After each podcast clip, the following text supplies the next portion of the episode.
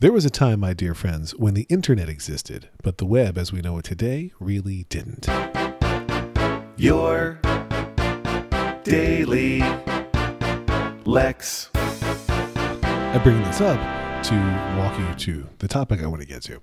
But uh, I recall vividly, obviously, things like Usenet, where it was news groups and you could have conversations with people, but also like some email newsletters that I was on, and I remember being in the Eudora app to leverage those news groups, or those those mailing lists. But I was in one that was a, a group uh, that had conversations about my favorite band. They might be Giants, and it. Uh, I think initially I got the message as one off, and then I switched it again as a digest.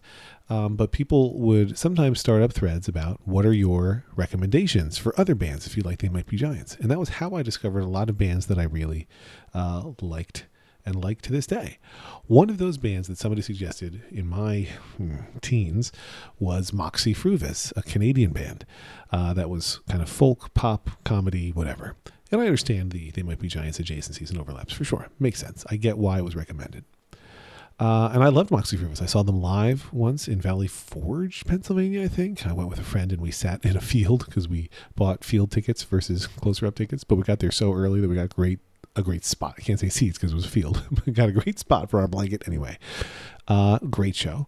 Um, and uh, yeah, I own every album that uh, Moxy Früvous made. Uh, years later, one of the members of Moxy Früvous, Jian Ghomeshi, uh, became a pretty well-known radio personality in Canada, uh, doing interviews and other radio show type things. Uh, and then he became even more well-known because he was credibly accused of uh, assaulting a whole bunch of women um, being violent with women while also being, you know, intimate with them, I guess. Um, and he was fired and had a court case, and I believe was not found, whatever it's called in Canada, guilty, sorry, liable, something. Um, but enough independent reported cases from women that it's hard not to give some credence to what those women were saying. So anyway, at that time, I'm like, well, what now?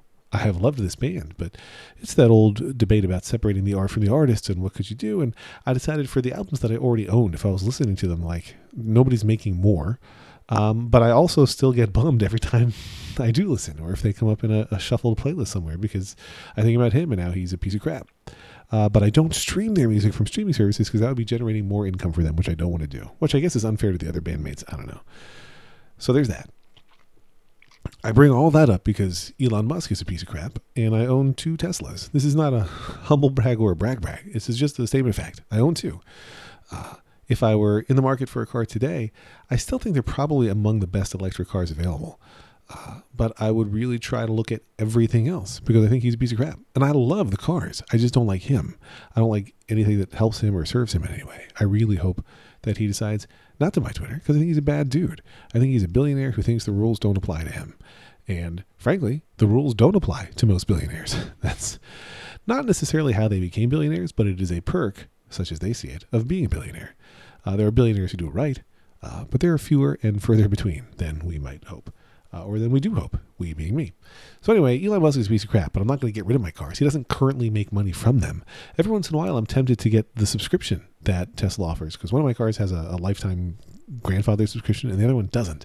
And I could pay 10 bucks a month and get some extra stuff, internet connectivity or whatever in the car. And it would make some things easier versus having to pair my phone each time, whatever. Uh, but I don't because I don't want to give them any more money. I supercharge for free when I charge them, and I own the cars outright. I didn't lease them or anything else. So uh, he's not benefiting directly. Um, but yeah, I I don't know what my point is exactly, but it, it, I guess I, it doesn't make sense for me to get rid of my Teslas to sell them, because uh, it doesn't punish Elon in any way.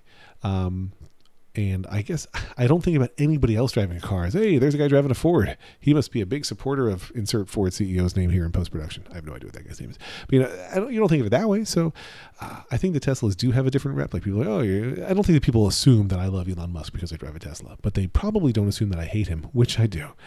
Uh, and I try not to hate too many people, just the really bad ones. Uh, I could rattle off a list, but you probably know who they are. Anyway, have a great weekend or don't. It's really entirely your choice. But if you were if you're looking for a recommendation on whether to have a great weekend or not, my vote is do. Lex.